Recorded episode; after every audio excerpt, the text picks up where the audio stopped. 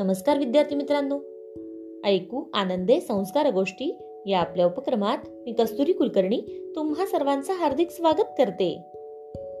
आपल्या या उपक्रमात आज आपण गोष्ट क्रमांक तीनशे तेहतीस ऐकणार आहोत. बालमित्रांनो आजच्या गोष्टीचे नाव आहे दगड फोड्या चला तर मग सुरू करूयात आजची गोष्ट. मित्रांनो ही गोष्ट साने गुरुजींनी लिहिलेली गोष्ट आहे. एक होता दगडफोड्या.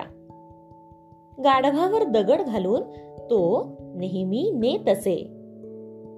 एके दिवशी दगड लादलेली गाढवे घेऊन तो झा झा करीत जात होता. तोच त्याला वाटेत शिपायांनी अडवले.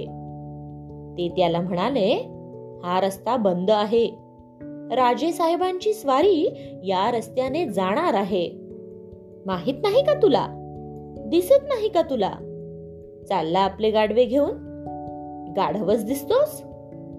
तो दगडफोड्या म्हणाला मी असा राजा असतो तर किती छान झाले असते. मग मला कोणीच अडवले नसते. मीच साऱ्यांना अडवले असते. असा विचार मनात करत असतानाच त्याच्यासमोर एक देवता उभी राहिली. तिने त्याला विचारले काय रे तुला राजा व्हायचे आहे? तो म्हणाला हो मला राजा व्हायचे आहे. म्हणजे सारे हात जोडून माझ्यासमोर उभे राहतील. ती देवता म्हणाली ठीक आहे मी डोळे आणि उघड म्हणजे तू राजा झालेला असशील. त्या दगडफोड्याने आपले डोळे मिटले आणि लगेच उघडले. काय आश्चर्य! तो एकदम राजा झाला. तो पांढऱ्या छानदार घोड्यावर बसलेला होता. अंगावर जरीचा पोशाख होता.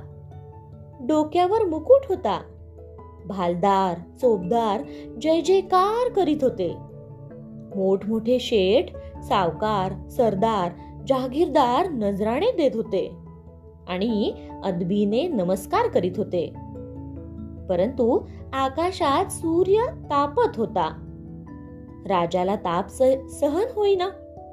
तो मनात म्हणाला हा सूर्य माझ्यापेक्षा मोठा दिसतो. त्याला माझी पर्वा वाटत नाही. मी सूर्य असतो तर किती छान झाले असते. तो असे मनात म्हणतो न म्हणतो तोच ती देवता पुन्हा त्याच्यासमोर उभी राहिली.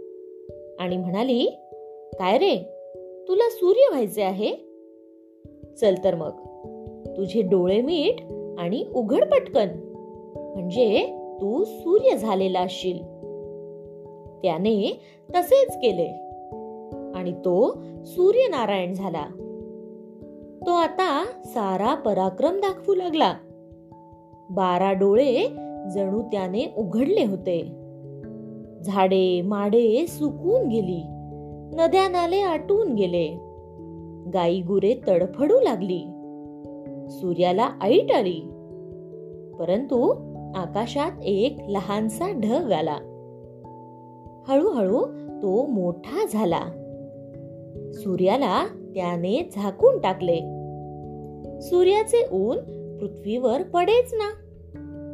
सूर्याचा प्रखर ताप पृथ्वीपर्यंत पोहोचे ना मग सूर्य मनात म्हणाला हा ढग माझ्याहून मोठा दिसतो.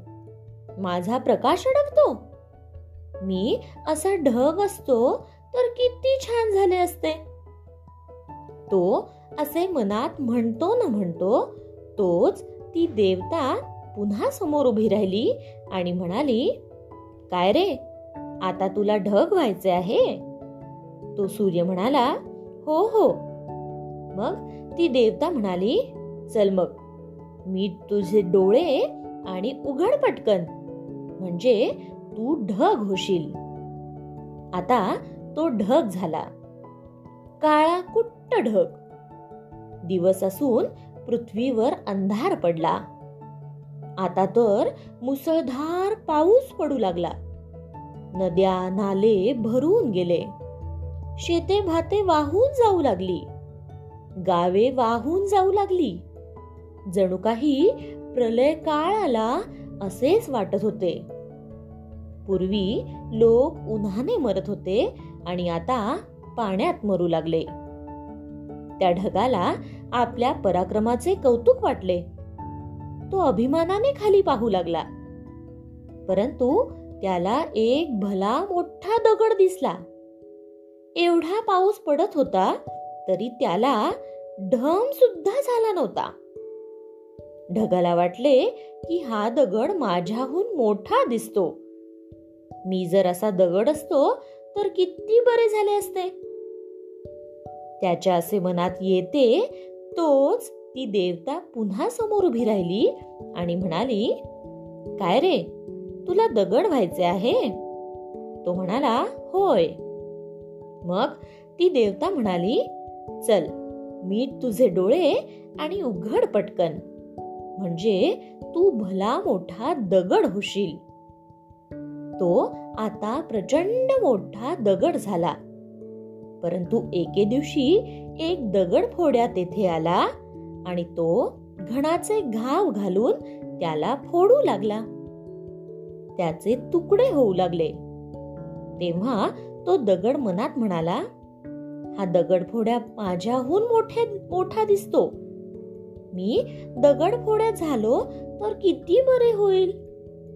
असे मनात म्हणत असतानाच ती देवता समोर उभी राहिली आणि म्हणाली तुला दगड फोड्या का दगड व्हायचे आहे? अरे तो तर तू पूर्वी होतासच ना?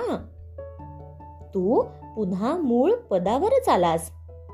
चल हो दगड फोड्या आणि मग तो पुन्हा आपला पूर्वीचा दगडफोड्याच झाला. गोष्ट इथे संपली. कशी वाटली गोष्ट मित्रांनो? आवडली ना? मग या गोष्टीवरून आपल्याला एक बोध होतो बघा. तो बोध असा की आपण जे आहोत त्यातच आपण समाधान मानले पाहिजे. उगीच हावरटपणा करू नये. काय? येत आहे ना लक्षात? चला तर मग. उद्या पुन्हा भेटूयात अशाच एका छानशा गोष्टीसोबत.